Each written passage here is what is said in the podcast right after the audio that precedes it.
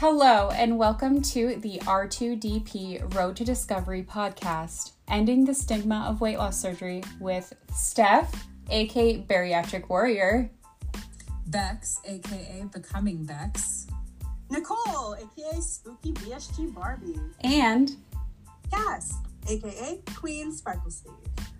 We are here to talk about everything weight loss surgery related the good, the bad, and the ugly to end the stigma.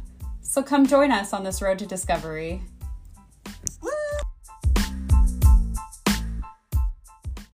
Hello, hello, everyone, and welcome to R2DP Podcast, Road to Discovery Podcast, ending the stigma of weight loss surgery. And today we have our guest, Daryl from Your Level Fitness, and Bex is here with us too. Thank you so much for coming on and being a part of our podcast. Um, why don't you jump in and tell us a little bit about yourself, your weight loss journey, fitness, and of course, your podcast? Yes, yes. Well, so uh, and and I'm I'm glad to be doing this with you guys. Uh, actually, doing this with you guys. Um, kind of the underlining thing of everything I do online is I want people to be comfortable in their own skin, no matter what. So whatever else it is that you have going on with fitness and weight loss, you know, put the work in, be consistent. But I want people to just, as they are right now as human beings, like we're enough. Which for me was something um, it took a while to really kind of figure that out. Um, I was growing up. I always felt like I was I was running behind, like just kind of behind. Uh, I was born premature with, um, and I had a lack of oxygen at birth, so I was born a few months premature. I was diagnosed with cerebral palsy when I was two years old, and um, because of just kind of everything with with CP, which is I guess kind of a blanket term when you have lack of oxygen at birth. Um, you know, I, I, was late doing all the traditional milestones, uh, talking, walking, um, all that stuff, and then um, I was very isolated when I was a when I was a kid. I was very uh, awkward and shy. So how I coped was I watched TV, I played video games, and I ate. Um, so I, I, I really became aware of my weight and things uh, needing to change when I was a teenager, and um, that started about a 15 year cycle of trying to lose weight. Then I lost weight. Well, let's let's put some muscle on. Let's uh, see if that helps. And all the while, um, I, I wasn't happy. I, I just didn't. I felt like something was off. Like all these things that I thought would make me super happy really did not. Um, started started uh, working at a gym while I was in college. Unfortunately for me, because um, I did physical therapy as I was a when I was a kid. And I know you guys have some experience with PT as well. I listened to uh, the most recent episode.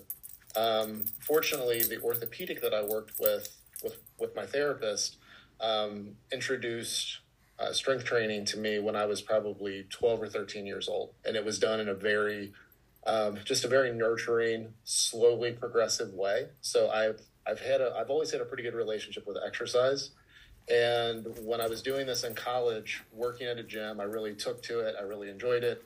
After graduating, a few years after graduating, I got certified as a personal trainer. Wasn't sure what I was going to do with that. Um, Bex is over starting, there. What's that? Bex is over there going woo woo because Bex oh, also does personal training. yes, yes. No, well, and and and like it's such a, and you guys know this in the in the community, like it's it's a milestone when you're certified to do that because now it's like okay i take all this information and experience that i have and i can actually work with people and you know it's a um, you know so I, I got certified as a trainer first thing i wanted to do is i wanted to do um, an adaptive class for adults with physical disabilities so awesome. I, yeah so I, I did that at the local united cerebral palsy and i was and if you guys like if you with group fitness, it, you kind of have to have your head on a swivel anyway. And I did that for about that class for about 15 months. And I, I had all ability levels. Uh, some, some folks were, um, you know, they were upright, they were fully engaged in the class. Others were seated, some were verbal, some were nonverbal. Um, so it started there, and then I started doing some in-home personal training. Um, worked at one of the local studios, and then I mean, you guys have been on Instagram. You kind of know how everything shifted from in person to online coaching. Um, so I started doing some habit-based nutrition coaching, and that's actually why or how I started podcasting. Is I just wanted to reinforce uh, the messages that I had around habits for my clients. And I just started doing it and putting some episodes out, seeing what would happen. And then I wound up doing some interviews. Uh, I was super nervous about interviewing people because I was afraid that I was going to interrupt them or we are going to talk over each other. And then, as you know, because when you interview people, um, that's just a natural flow in conversation. So the fact that I, I fully anticipate like that we're going to interrupt each other here. As a matter of fact, I, I already did. I, Good. well, I, and, and and Stephanie, I will say, like our, I, I love the first conversation that you and I had because you had so much going on. We crammed. We did an entire episode in like half time, and I mean, it was almost. It was almost like bullet points, but we got through everything. And then I was like, "You sure you want to do this? Yeah, let's do it. Let's go." Boom. So we're, boom, boom, boom, we're done. It was good. Um, so I started doing interviews, and then things just kind of took off from there. Um, I I branched out and from what was my daily podcast, which that's the Daryl Perry podcast, and it's just it's stuff around. It's it's looking at yourself from the inside out. It's being comfortable in your own skin.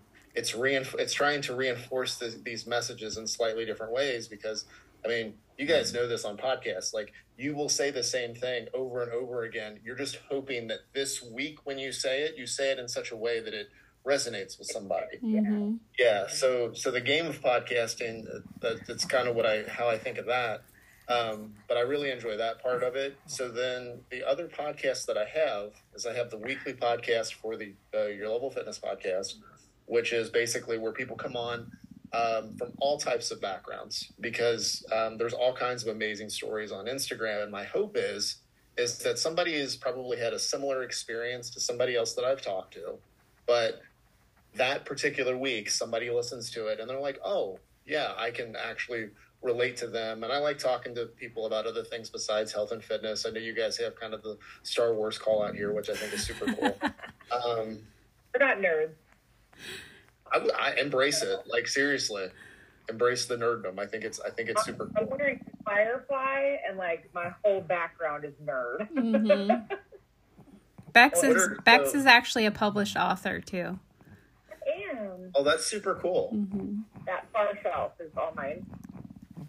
Well, so when when I have a chance to sit down and have a conversation with you, guess what? We're going to talk about a ton. Nerd shit. Uh, being a published author, all that stuff. Um, so so yeah i mean I, I love having conversations with people. I love when they um, share their stories. Um, i also have a i have a, a challenge that i put out which is ylf 365 which as you guys probably know a couple years ago when 75 hard really took off everybody was watering it down and this is this is what i can do and this is how i'm going to do it and i looked at that and i actually listened to um, a lot of Andy Frisella's podcasts from the very beginning, and I was thinking, what is something that this is actually missing? So the challenge that I have is getting people to spend time in front of the mirror, um, really embracing, like, you know, instead of picking apart um, parts of their body, like really starting to embrace them gradually over time. And you know how it is when we do positive affirmations. The first few times we're like, eh, whatever. We're kind of going through the motions. And then after a few weeks or whatever, you're like, oh my gosh, like I'm actually seeing it now. Um, so that's part of it. I, I try to get people to journal. Um, and I try to get, um, just try to get them in touch with their creativity. I think creativity is something where it's essentially just us taking in everything in the world and then expressing it somehow. But I think you have to express it to where, yeah, you have to express it though to where people can actually see it. And I think that's one thing where people will keep all this stuff to themselves. But I'm trying to get people in touch with their creative side. Uh, and then on the health and I'm trying to get them to disconnect uh, from electronics, just spending like five minutes a day outside, which that was one thing. I, I, I love that part of 75 hard, but I'm like, just get people outside. Like they don't have to work out. Um, Right. And then the, right. And then on the nutrition component, it's super simple. It's addition over subtraction. It's have one serving of produce with a meal. Um, or you like that? Oh, I'm I'm all on board with that. I I don't tell my clients ever to subtract food unless they come to me and say I want to do X Y Z. Then I'm like, okay, how do we do that? But if they come to me and say what should I do, I'm always like, have you added in a vegetable? Have you added in a fruit? Have you added in an extra protein shake or snack or whatever? Like I am all about adding, not subtracting. I am all about with no restriction because that's not life and that's not sustainable. This is like when you said 35 hard, my brain was just like, no, thank you. Mm-mm. Yeah. Nope, no interest. Can't do it because it's Well, all it's I mean, too restrictive. It's too. Ooh. I think the idea. I think if you're somebody that has had a very absolute restrictive thought process around eating and exercise, it only makes it worse. Mm-hmm. exactly. Yeah, that's And- a lot of my. That is Yeah. a lot of my. Yeah. So I mean, so that that challenge took off, and then I decided because I I started that around 2020, and then um, you know for me uh, for me personally, 2021 was 2021 was wild. Um, went through a divorce, lost, uh, and then six months after that was final. Uh, lost my job. Through that entire time, I'd started working with a therapist, and I started seeing like a lot of um, you know, men, men's mental health, I think, gets more attention now than it ever has, which I think is awesome. But I, I think two things. I think one, we live very iso- just in general. It's so cool that we're we're connected, and I mean, we're like we're on opposite ends of the country, and we're just having a conversation, going back and forth on this stuff, which I absolutely love.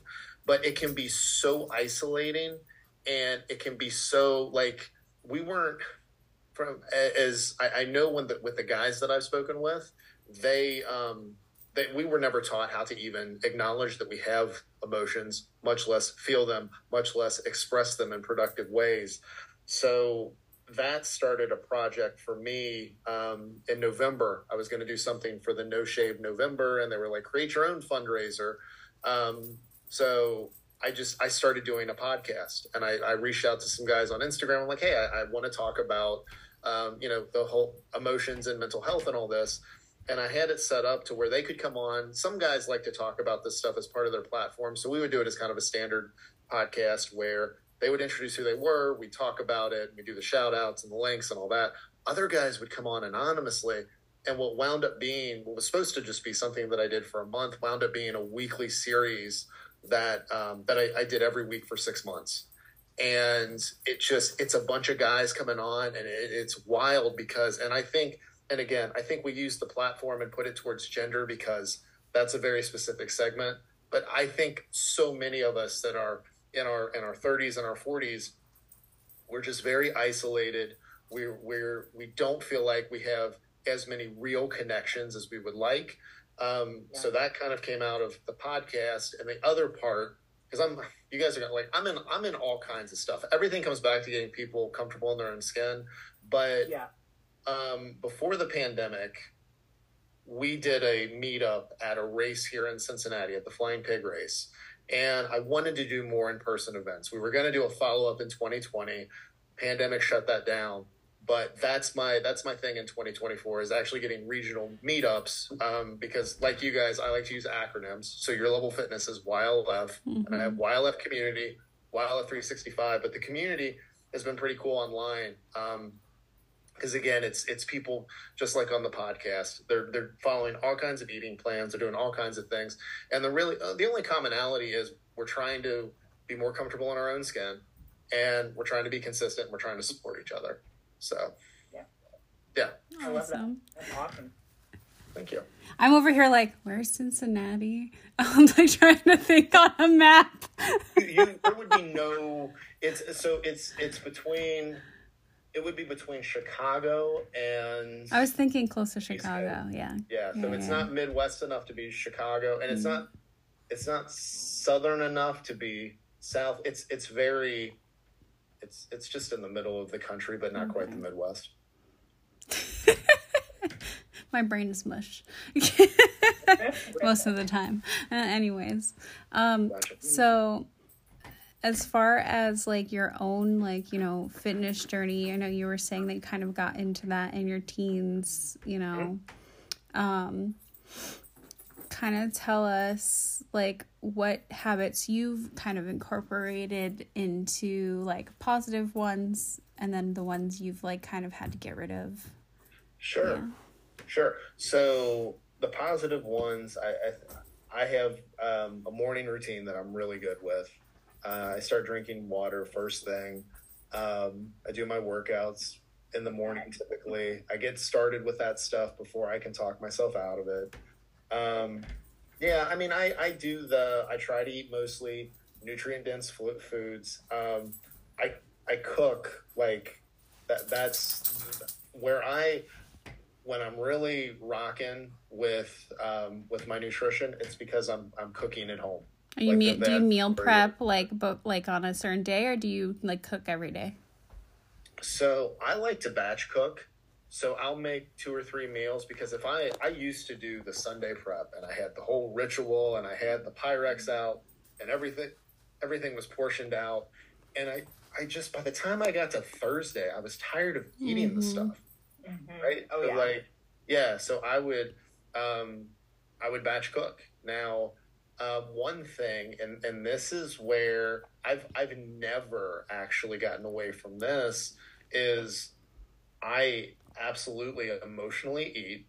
I emotionally eat when it All comes do. to yeah, and and I and it's one of those things where like and it depends. And again, like in the in the client conversations, it's all contextual. But there was with so many of my clients, what I what I want to say is like you're. It, it- we live in a culture where there's so many wonderful experiences around food. And I would rather you enjoy the food, enjoy the experience, and not necessarily be all, you know, be all weight lossy about it, right? Like you don't have to savor every single bite. If you're, you know, if you're going to if you're going to indulge, indulge. And, Yeah. you know, if you if you feel like a trash can the next day after everything you ate, just remove that fe- of how you feel after eating something because you ate something that was very decadent and layered with all kinds of delicious calories and such and be like i feel like crap but i'm not like I, it's so easy to not. exactly yeah it's it's so easy to to slip into that but i mean i And also Yeah. like yes, I may feel like crap today, but I'm not going to, you know, eat like this every day, so I'm not going to feel like crap every day. yeah Yeah. yeah, yeah. i mean I always tell my clients when they come to me and say, you know, I just, I've been emotionally eating, I've been eating like crap, you know, recently. And I'm just like, well, first of all, emotional eating is 100 billion percent normal. Every single person on this planet does it. Like, it's, it's normal and there's nothing wrong with it. It's when it becomes your every single day thing mm-hmm. and you are eating far above and beyond your calories yeah that it becomes an issue. But if at the end of a long week you have one meal that's like that comfort meal and you ate too much, whatever. yeah Like you said, next day, okay, how do we? It's just a I didn't, I pug didn't butt. treat myself great yesterday, or like. but- she, she's, she's like, I'm sorry, I have to be interrupting now. I I totally get it. And my well now she's gonna come over here now. My dog I, I don't have curtains up because she likes to look out the window, so she was standing on her hind legs and she's a little brown dog. It looks like she has corduroy pants on when she does it. Um, you know, I think the and, and I think the biggest thing. So we talk about how people are eating, how people are exercising or not exercising. I think we discount how long of a. I've, yeah, I've got this going on over here with me right now too. Um, but like, you know, I think we discount how much time we actually have. Whereas, I mean, we could have whatever's going on in our life. And I mean, I'll tell you guys, like when I was going through the divorce, I I coped with food. I coped with food by myself. I coped with food going out with my friends. And at that point in my life, that's what I needed. But I think what we all kind of come back, what we all come back to is, you know, eventually when you're ready, you We'll find alternative things. coping skills. Yeah, I mean, and you find something that's going to work best for you. And, and another thing, like I, again, because I, I, I see a lot of the fitness motivation. I get in, uh, you know, my TikTok is full of all kinds of like, um, you know, stuff for just doing on another toy now. Um, all kinds of of like this hustle culture stuff and and grit, grit, grit, and push, push, push. And I'm like, the whole motivation industry is like, the reality is, is people are going to make changes when they're ready. Yeah. I mean, I hate to tell you guys that have this this big, massive industry, but yelling at people about what they should do and gritting your teeth does absolutely nothing. Mm-hmm. Absolutely, hundred percent. I, w- I was going to say, like, one of the things I find really interesting about a lot of my coaching is that, sure, I have clients that I meet with weekly and we work out together, and you know, but a lot of our conversation really isn't always surrounding workouts. But when I meet with clients just for coaching, and I think I went into this a year ago because it's been over a year now that I've been doing this with this expectation that I would be talking about fitness. I'm not. I'm talking about emotions and food and self worth and self care and you know and like all just all of that, this self image and body image and how we feel about ourselves, how we treat ourselves. Like half the time, I'm like, yeah, I'm to write you a program to work out, and you can follow it, great. But let's talk about your relationship with food and yourself. Let's talk about your relationship with fitness, but it's not necessarily about fitness itself. It's more like, okay, you haven't been working out. You tell me you're disappointed about that. Why? And Yeah. also, why are you working out? And if it makes you unhappy, then why are you doing it? Let's find something that makes you happy. Half the time, I write a program for somebody, and they're like, all right, Bex, I haven't been doing my mm-hmm. program. And I'm ah. like, well, what have you been doing? Oh, well, I've been going on a walk every day. I don't, I don't fucking care that you haven't been doing my program. Are you kidding me? You've been getting outside. Like, Yeah, great, you know? And like, it's a lot of habit coaching and really less about like the actual workout fitness stuff. And yeah, like I, yeah, I, I also hate that the, the fact that we're all about like, oh, you're tired. Well, get up and go to the gym anyway. Like, no. What is your body trying to tell you? Rest. Have you Rest. not been sleeping? because then you should not go to the gym. It's just going to raise your cortisol levels. It's just going to make everything worse. Like, I, I- yeah, mm, I, I could talk forever about that. I mean, it's so it, it's it, you're right. So much of of what we talk about when we're working with people, and, and I mean, just when you talk to people within the community too, like you'll figure the exercise stuff out. It's something that has been made very complicated. If you Yeah. went out for a walk every day and you stretched a little bit and you figure out figure out how to do some kind of a balanced program, which is in your week, do some kind of strength training, some kind of cardio, and do some kind of weightlifting. The thing that or uh, some kind of flexibility. The the thing that, that that I I mean, this stuff is really boring when you get down to it. Like it's it's you're it's very boring. yeah. And it, yeah, it's like it's it's supposed to be. And I mean, I just you know the other thing that I look at, I again, I think uh, we've we've grown up as uh, in our generation, it was very normal to start dieting early. So many of us have been doing yeah. Yeah, I mean, so like I grew up I grew up in a I'm- an 80s kid and when I when I was little in my house, my mom was drinking tab and going to to Weight Watcher meetings like back in the Weight 80s. Watchers, when I was yeah. like 10 to 12, absolutely. Yeah. Yeah, and and you know, I just so like we've I, I feel like we've done this stuff for so long, and I like one of my things is I just I don't want people to look back at their life and be like, well, shit, my macros were awesome, they were pristine, but like, what about everything else? So that's that's also part of the reason when I do when I have people on for the podcast, I want like I want people talking about Star Wars. I want people talking about the fact that they um you know that that they're starting a podcast of their own. I want people to talk about like this the things that they're interested in. The more obscure the better.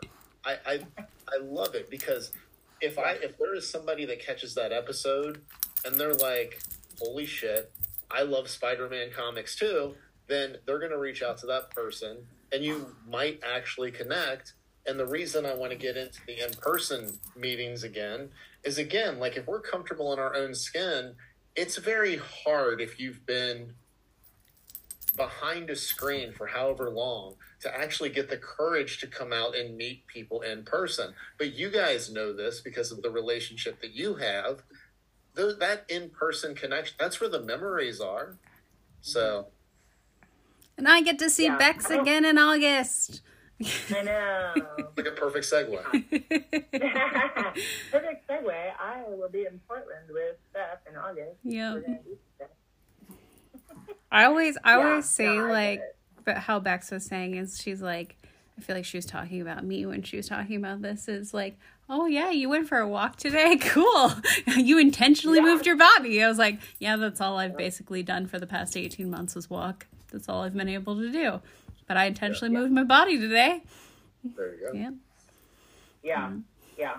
And we, we do, I, I mean, not just Steph and I, but me and any of my clients who talk about that stuff. And it's just like, whatever it is, do it consistently and do Yeah. it because you love yourself, not because you feel like you have to. Because I feel like everything you've been saying, I mean, I'm, I'm, a- I'm a little bit like, I grew up, I guess, more in the 90s, but I'm, you know, born in the 80s, grew up in the 90s, and absolutely, it was Weight Watchers and Jenny Craig and Atkins diets and all that crap. And all, all I, honestly, like, I had weight loss surgery two years ago, and absolutely the last, or two and a half years ago, the last two and a half years have been very very bariatric focused and very fitness focused. Yeah. But at the same time, my world switched from fear and guilt and depression and self hatred and dieting to, yeah, I move my body. Yeah, I'm on a, I'm, I'm putting big air quotes for everybody who's listening, diet. Um, as in, like, yeah, I eat higher protein. I try to eat nutrient dense food. I try to, Yeah. you know, take care of my body. I definitely prescribe to like the 80 20, you know, like gives a shit for those couple meals that you want to have some fun. Like, Yeah. I'm going to take care of my body as best I can, but I'm also living my life for the first time in like, mo- like, like 30 something plus years. So was the that change? You said has is been the last couple of years. What what did that for you? What what was when did that start to change? I tried to get in a kayak at Okay. almost 400 pounds Yeah. and couldn't and was embarrassed and had to like literally like roll myself out of the kayak into the water to stand up because I couldn't stand up from the kayak because it was too low to the ground and I didn't have the leg strength and I was 400 pounds and I was miserable and it was embarrassing. There were people watching. And the, the thing I think that motivated me was the fact that I was trying to live my life. And Yeah. it wasn't that I didn't want to, it was that I couldn't. Right. I was so stopped by my weight and by how I was treating myself that I could not live my life. And within within a year, I had lost like twenty or thirty pounds. I had been diagnosed with a an eating disorder. I had gone through a crap load of therapy, and then I decided to have the weight loss surgery because I was like, I have been fighting for this for decades and not lost weight, and I needed I needed help, you Yeah. know. But but because of that decision and because of all the choices that led me there, like I am now living my life, and I am now working on that relationship with food so that it doesn't become a constant every moment thought so that I can just enjoy my food and wake up the next morning and enjoy my food again. just you know, like I, I don't there's there's no more guilt with Yeah. what I eat. There's no more like yeah, and, and I really I really believe that it comes with choosing to love yourself. Yeah. That's all that's all that it boils down to. Well, and and I think so. Like, and I think I- actually think self confidence is a choice. We choose. Mm-hmm. We choose, and that in a and I again, it's so in a world of angles, in a world of, um, you know, I, I mean, you, you can make any cosmetic change to yourself that you want, but if you don't, if you, it's it's what's operating that underneath, and that's the thing is I've got I have I have I know people on both sides.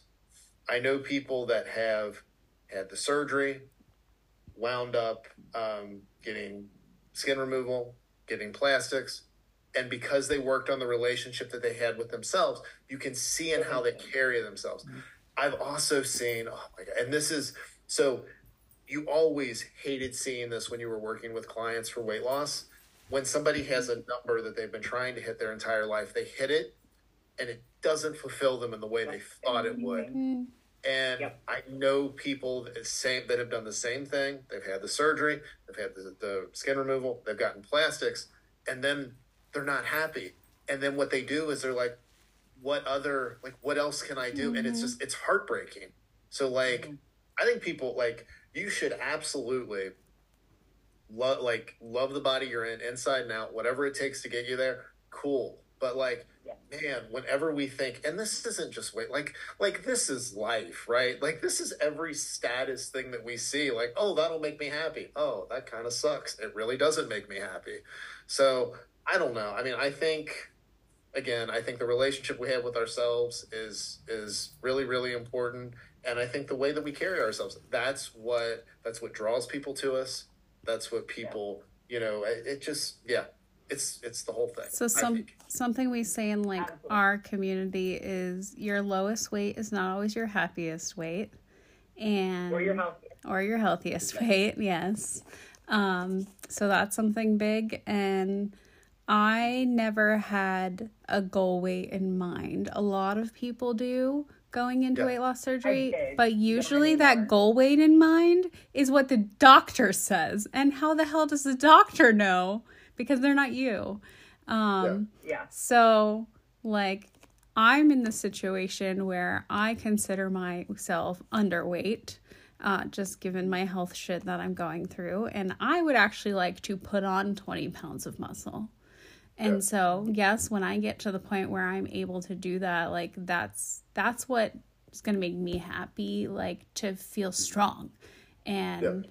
you know, be able to do more things to live my life. But am I happy in myself where I am at? Yes, I am. I'm very proud of myself for everything that I've gone through and gone th- gotten through um, from my heaviest to now in the last 18 months. So um, I actually feel like I probably was uh, way more confident than I figured when I was 278 pounds honestly, Yeah. because I felt like I was just happy, like yeah in my life. Yeah. So, and I feel like that's the important thing going into even weight loss surgery is like you need to work on yourself. And therapy is wonderful. And everyone should be in therapy because if you go into something and you're not ready for it, then sadly, yeah, you may not be as successful. Yeah. Well, now, so a question on therapy because see, this is, and this is why I love podcasts because you can seemingly talk out of both sides, but not really because there's two sides to everything. I think therapy is wonderful, but I think like it's so, it's it's such a limited resource. So many people either can't get it or um, you know, I mean, uh, for me, I was fortunate when I met with my therapist. We clicked after a couple of sessions. I've talked to people where, I mean, one guy was like, I met with my therapist for a year and pretty much sat here with my arms crossed, Mhm. and I eventually opened up. And that's like, like it takes it takes time. Mhm. And I mean, what has what has that been like for you guys with when you've gone through therapy? I mean, is that something that it like really took time to to get that kind of rapport in that relationship, or was it I mean, was it super quick? I think it takes time for anyone. And we also say, like, your first therapist you meet with may not be the one that you need because you won't click with everyone. And there's also different therapists that specialize in different things. Say, like, yeah, Bex also, ding, ding, ding, has a background in psychology. So, um, so obviously, Bex may need someone who deals with you know, binge eating disorder. Well, I need someone who deals with PTSD and medical PTSD. So, and there's not a lot of those people out there that actually specialize in those things. And then when you go to one and it's like, well, this is disappointing. And then you're like, okay, well, let me just sit and wait another six months until I can get back into Yeah. another one. So I fully understand how it's not very accessible. Um, it's costly. That's another Yeah. thing. And so, yes, our mental health and the resources that we need, I wish that they were there for everyone because I waited eight months to get into a therapist. And the person that I saw, they couldn't help me with what I needed. So I waited another month and then I got into someone who could. So me Yeah. and her are great. So that's kind of my experience. So I totally get where you're coming from in terms of that side of things. But if you can get into one and your insurance gives you the, the ability to to do it, do it. Um, if you Yeah. can go online or you have friends or whatever, use that community as your therapy. Yeah. Yeah. Yeah. Well, and, and the other thing, similar. yeah. It's, Well, it's and, like and so this will be. so this will be kind of it. I, I with everything there. Whereas yes, you've got we we need people that are specialized basically for just about every background. You've got a shortage of therapists anyway. You've got the cost of it. So you you already see where you have these where, where you see it's kind of like yes, we call like those nutrition- we call those barriers in healthcare, and we have to come up with a way to remove those barriers. So, say you have three people standing along a fence and they want to see a baseball game.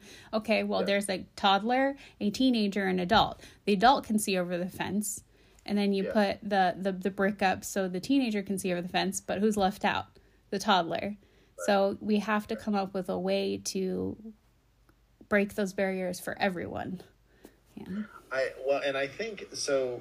I think telehealth has helped to a s- to a certain extent, which is good.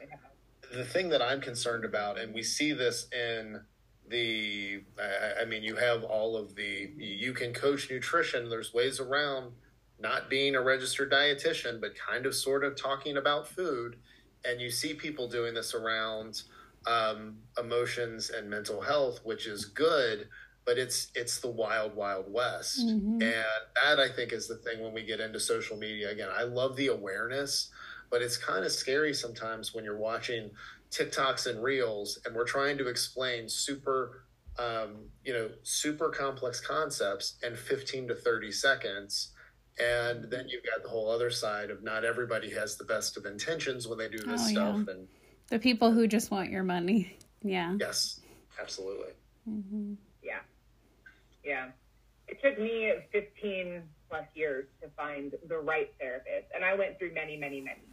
Yeah. And it took me until I found somebody. So she didn't specialize in eating disorders. Actually, neither of my therapists that I ended up going to for years specialized in eating disorders. But one of them specialized in like body image and self, like self awareness and like Yeah. finding who you were. And then the other one that she actually sent me to specialized in EMDR and childhood trauma. hmm So with the two of them together, with our powers combined, we managed to address a lot of what was driving my eating disorder, Yeah. which was my self care, my body image, and how I felt about myself, and then all of the crap load of trauma that you know, as millennials, we just don't deal with. We just kind of exist, you know, and also you know, the generation above us, same thing. We just pretend it doesn't exist, you know, and we just push it under the rug. And so that was, you know, how I finally dealt with my shit and figured it out and stopped treating myself like crap and stopped hating myself. That I literally like I've, I wish there was a way, and I'm sure so many people out there can relate to this, that I could express the depth of my self-loathing because it was so, so, so bad. And now to actually, with without like sarcasm, say that I love myself, like two and a half years ago, three years ago, never would have been able to say that. and now I can. And it's not just because of my therapist. My therapist Right. helped get me on that road and gave me some of those tools Right. and you know helped me. But like with EMDR specifically, if you've never done EMDR, like the therapist is literally just asking a couple They're- questions and the they're rest of it you're doing yourself. Yeah. I It's I all internal. So like doesn't and work, you know. Then EMD. So, and I had really good insurance before I lost my job. Um, so I met with within the same practice. I was also synced up with an EMDR therapist, and I'll tell you what those when you and you're right, it's a guided conversation, and man, the stuff that they can can pull you back to, and you want to talk about a level of exhaustion when you're done. Mhm. I oh mean, yeah, it's it's crazy. Now the thing and and the self-loathing. I mean, because I'll tell you, like when and it doesn't seem it doesn't have to be something that would be a, a, a massive setback, but I will catch myself in that self-loathing loop in my head on the shortest thing, and I'm like, whoa, like we're we're not we're not going to go like anymore. let's step out of this, right? Yeah. I mean, so it's it's an ongoing thing, and you're right. Like I think that you know therapy, and and I think when we look at we we hear all the time about how the different tools of weight loss. I think when we're talking about our emotions and mental health, there's all kinds of different tools, and I I think a quality therapist is that that is your foundational tool. Um, Yeah. But but they are there to yeah they're they're there to work with you, but they're not doing all the stuff for you. So Mhm. that you have to do it. You have to do it. I Yeah. think that's actually a misconception that some people do have about therapy is that you're going to go to therapy and then this person is going to fix you. Mm-mm. no Not even remotely close. You are going to go to therapy. They're going to ask you some things and then you're going to fix yourself. Like Yeah. you have to do the work. And I think that's actually probably what you, you've been kind of driving at is like, you don't have to have a therapist to do that work. right having a therapist is amazing if you have access and you have, you know, the healthcare and, and, and the money and have somebody available. But if you don't, you can still do that work on yourself. It just may take longer. It may be a little harder. I You may not yeah. have all those tools. there are certain things there are certain things that I think and I and I don't think we do this on purpose, but I mean, we're really good at bullshitting ourselves. And Absolutely. yeah, and I mean our therapists and and I, I'm sure you go Call through it this out. all the time. When they call you out on it and they do it in such a disarming way, you're like, oh, shit, you're right. Um, like yeah so like i think i think you're right i think we can you know we can start doing the work on our own i think because that was you know i i almost went and saw a therapist um oh my gosh it was probably 10 or 15 years ago now it's interesting the way therapy was viewed then versus now because oh, yeah. I mean, I It's went into the evaluation, and it's like in my head, it's like, well, what's wrong with me? Why I'm I'm not doing this? There's nothing wrong with me. So what I told myself is that, oh, I figured out all of these things about myself, and yeah, therapy would have gotten me there quicker. But I eventually figured it out. And then when life was starting to go in the direction it was a couple years ago, I'm like, no, I'm actually going to go to a therapist and see, like, you know. And when I got into therapy, and it was almost like she started pulling the strings, you know, after after we had the trust up, and there there are things that I mean, because my look, your brain is trying to protect you as you go through life. Mhm. So there's things that you're just like pushing off to the side, and she's uncovering it. And I mean, we're we're going through this in conversation, and I'm just like, oh, you know, like it's it's it's a very raw feeling, and it's a very uncomfortable. Like, but we we work through it. So, yeah. Oh my gosh, I could talk about this stuff all for hours. Yeah.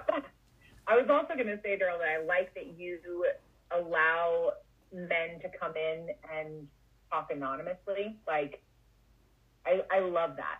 And we, we haven't done that. And I actually think that might be something that would be interesting to do because we do have people, at least in the bariatric community, who have weight loss surgery and don't tell anybody. Yeah. Yeah. And it is 100% like anonymous. I am just, just me or just me and my, maybe my significant other Yeah. know, but nobody else knows.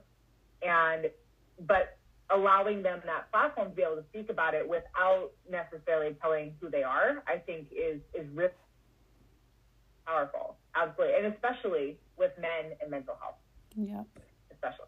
You know, and the one thing, and that was because I, I wasn't, uh, you know, the first couple guys, there, there's a few guys that every time I say I'm going to do something, they're like, bet, I'm there.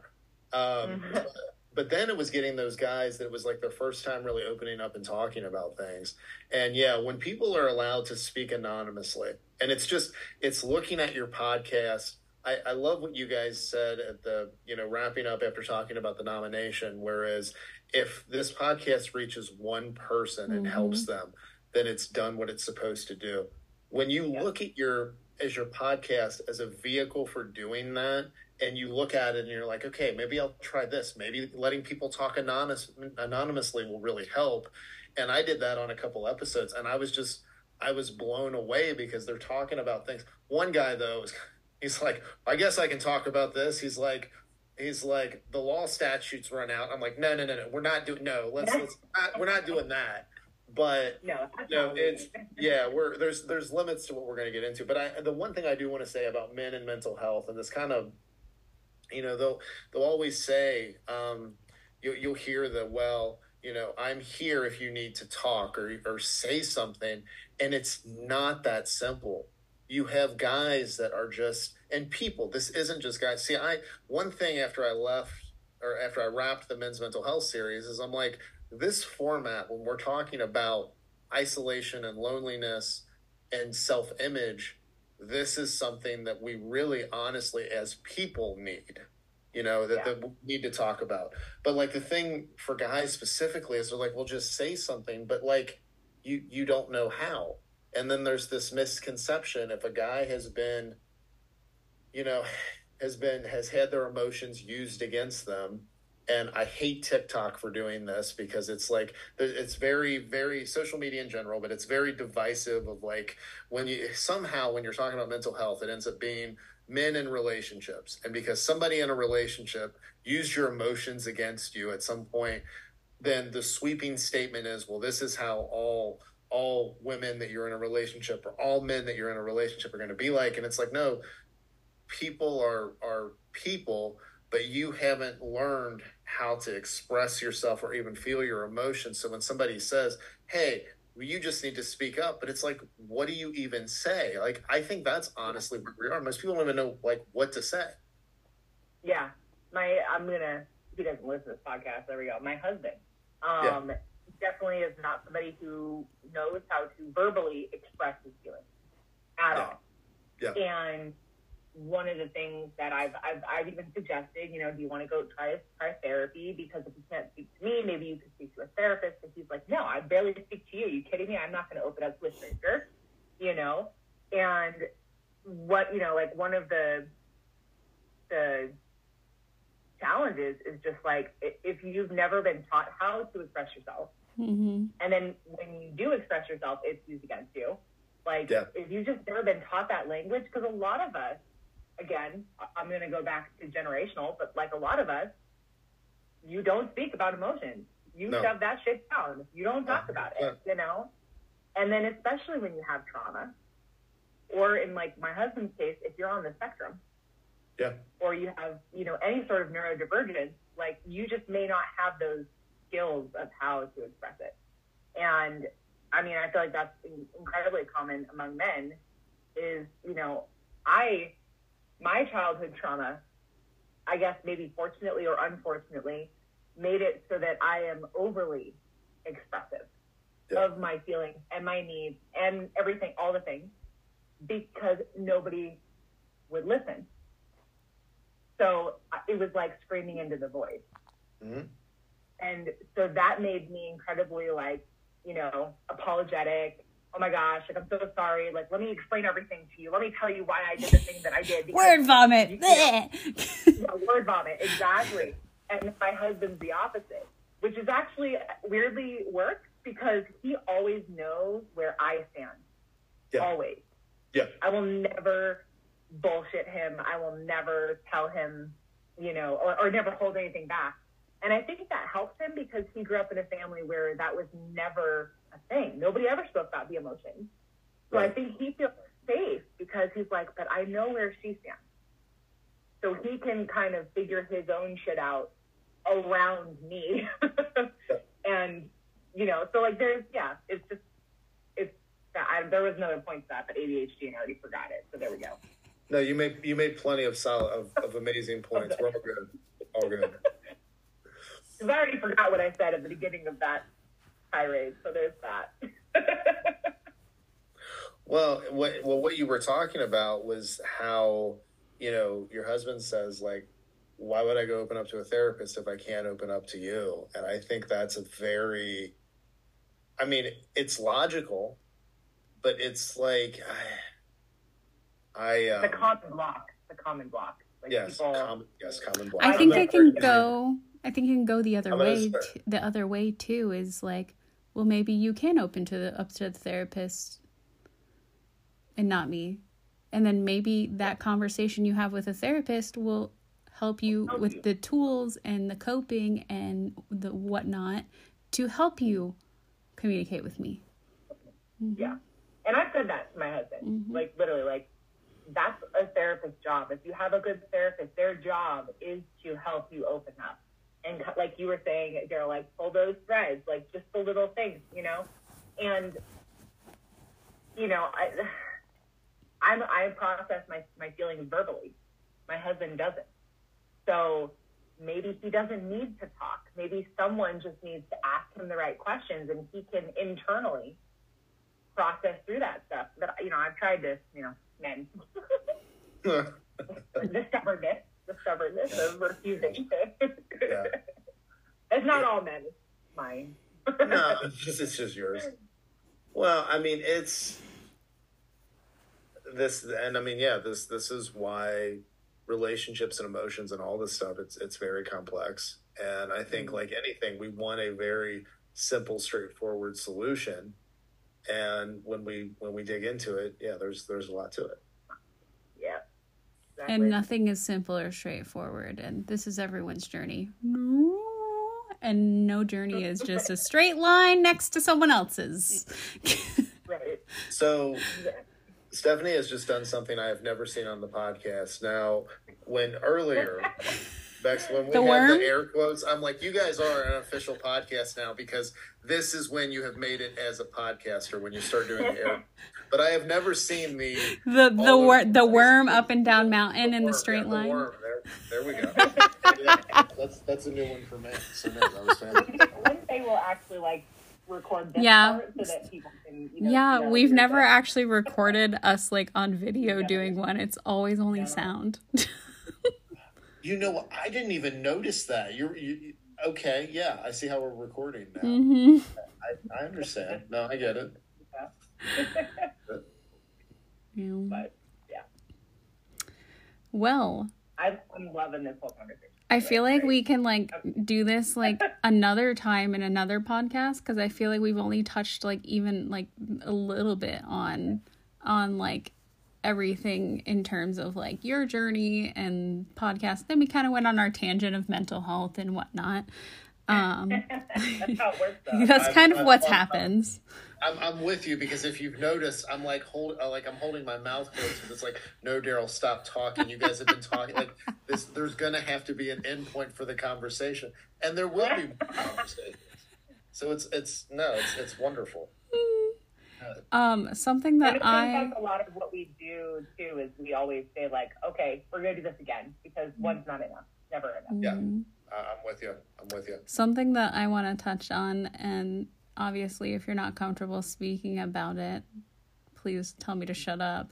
But one thing is like, obviously, I have a disability, you have a disability, but we are not our disability. And Right. I know that that can come with, you know, uh, more obstacles than someone who didn't have a disability in terms of Yes. fitness or Yes. even life. Um, How do you kind of get over those obstacles mentally, physically? So Mm-hmm. I love this. You asked. You literally asked me a question that could be three episodes on its own. um, My favorite comedian also has cerebral palsy, Josh Blue. oh, Josh Blue. Yes. Yeah, yeah. I've seen him like five times. Oh, he's no, he's he's fan. Like I, I remember when he was on. Uh, was it America's Best Comic? Mhm. Like way back when. Um, so there, there was part of me that one. I mean, I always liked. I always liked being active. Um, I liked working out, and I noticed like when I started going to the gym regularly, people would pay attention to me when I worked out. People would come up to me and talk to me. So while I was in college, I'm like, yeah, this makes sense. I could, I should probably do this as a job. And in the world that we live in with everybody on their phones, every time I post a video of me walking or of me working out, like it it gets it cuts through the noise because I don't look like a standard trainer. And I don't mm-hmm. and so from from an actual overall what I'm trying to do with everything, both first in health and fitness, but now getting people comfortable in their own skin, CP has been a great thing for me. Um, you know, it's how is it day to day? It's hard. Um, part of thinking like you're you're you're behind all the time. I've been a people pleaser my entire life, and I came from a situation where that was actually reinforced. Um, so this whole thing now of you know, will growing up, it was like, well, will they like me? What do I have to do to get people to like me? What do I do? I have to agree to this. I have to agree to that. And like, it's been really hard. And then, you know, and, and therapy has been a huge thing for this, like really figuring out who I am and what I want out of life. Um, and I'm, I'm also very fortunate, whereas, you know, every case of CP is different because what you're talking about is, is there is some form of brain damage. So some people can't speak. Some people, uh, three quarters of my body is actually disabled. So like is, is noticeably disabled. So when, you know, when, when, if we were to meet in person, um, you guys would notice it like right away. But I also can sit here, um, while I'm at my desk and I might, depending on, you know how fast my brain is is going from one thing to another um, i might physically feel it. There's a lot of physical pain with cp and but i can prop myself up to where you wouldn't even notice. So i can sit here and look all thoughtful and look all composed and everything. Um, but it's it is it is challenging. And as i i mean i'm 41 years old now and i've been active my entire life. And i have this there's an orthopedic that i meet with here who's an ankle specialist in cincinnati and we're playing a little game. The game we're playing is he's saying, well, eventually you're going to have to have, because I have all kinds of like bone deformities in my ankles and my feet or my feet, and he's like, you're going to have to have corrective surgery. I've had, when I was little, I had my hamstrings released twice, which they went in and they, they cut the hamstrings. They did that on my heel cords as well. Um, but I've, I've stayed away from having CP related surgeries really since I was probably five or six years old.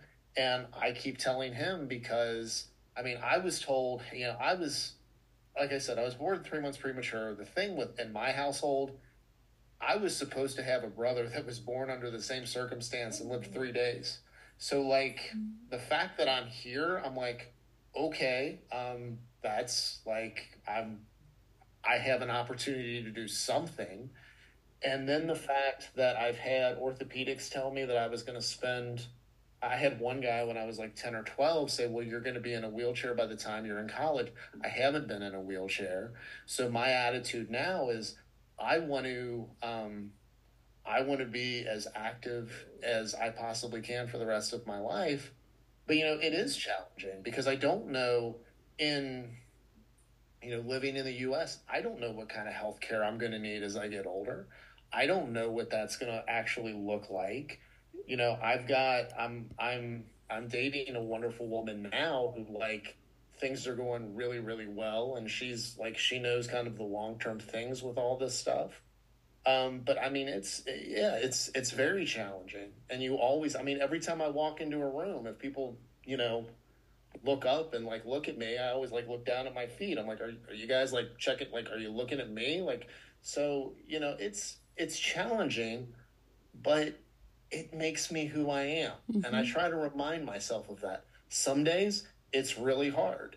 But like when I go to bed at night, if I really think about what my life is, dude, I'm like, this is wonderful. Like all the stuff that I get to do, it's incredible. That's awesome. Thank you for sharing that and I'm I'm glad that you have that outlook on everything because like you said is like people told me all of my life that this is how my life was going to be but bam Yeah. proving them wrong Yeah. and you're making something of it and you're helping other people. So that's amazing. Yeah, mm-hmm. no, I, I, and I appreciate they're better than others, but yeah, ultimately the the mindset I try to have on everything is just how wonderful it is, and I do. I have a huge opportunity. I've got a lot of, of wonderful things in my life, and that's what I try to focus on. That's awesome. Everyone always asks me, they're like, I don't know how you stay so positive through all the shit you've gone through. And I was like, because that's the only way to do it. Like, if I'm going to be negative and sad and whatever, that's not helping me physically at all Yeah. because it goes hand in hand. So I'm like, and because I share my story, it Yeah. has helped someone else. And that's why I do it. And it's my way of, you know, venting my shit to the world, you know? and when you get those messages from people and and mm-hmm. that's the thing you never know who's listening. You don't always know who's watching your videos. I mean but then you get those those dms and people will tell you the stories. Or people will come up to you like i had you know one of my i I've, I've I, I'm I'm a walking merch line usually when I'm out in public, but I had a shirt on. Uh, one of my sayings that I like is is resilient AF, and this lady stopped me, and she was telling me about her son who was like three years old and had three open heart surgeries and he's going in for another surgery tomorrow. And she's like i'd like to buy one of those shirts. I'm like give me your address. I'm going to send you a Aw. shirt thanks for him but i mean like yeah when, when you really I, I mean i'm sure you have felt that not just from sharing your story but like that's the big thing on podcasting you you never know how you're going to impact somebody's life and yeah the fact that we get to do it i mean you're right. We're venting our story. We're vent- and it's funny We're like, "How are you so positive?" You have no idea what I'm saying in my head about you. Right? Yeah, yeah. Um, Inst- Instagram is like twenty five percent of actually what's going on in my head in my go. life right now. But you know, yes. so it's like, but you share that little piece, and then some it resonates with someone, and then they like message you or comment, and they're like, you know what, what you said today like saved my life, and that's those things that matter. Yeah. Yeah. Well, I'm going to wrap up this podcast tonight. And of course, we're going to have you back on because we clearly have so much more to talk about. Um, thank you so much, Daryl, for being um, on here, opening up and sharing a little bit about your story, mental health, what you do in your world and your podcast. We appreciate you coming on here and openly talking with us. Um, thank you again and we will definitely do this again um po- what's your instagram um and whatnot like make Yeah, sure yeah, yeah. So uh, to follow me on Instagram, um, I am at Daryl T Perry on there. Uh, or if you want links to everything I do, go to darylperry.com. That's D A R Y L P E R R Y.com. awesome and also at your level fitness as his other instagram as well so thank you so much again i hope you have a wonderful week coming up Yes. bye See you guys. Thank you.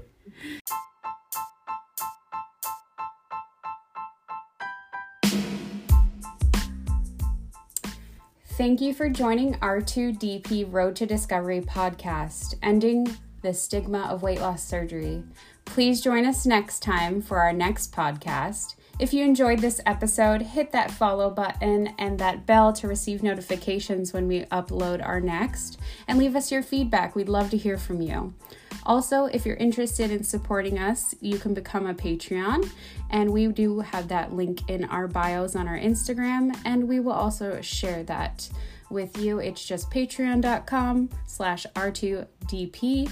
There's some special perks in there that you might see. Um, there's different tier levels, and each tier has its certain perks. You will get a exclusive sticker if you sign up for the first tier. You will also get to hear the podcast two days before everyone else, and the perks go on from there. So again, thank you all for joining us, and we'll see you next time. Bye, R2D peers.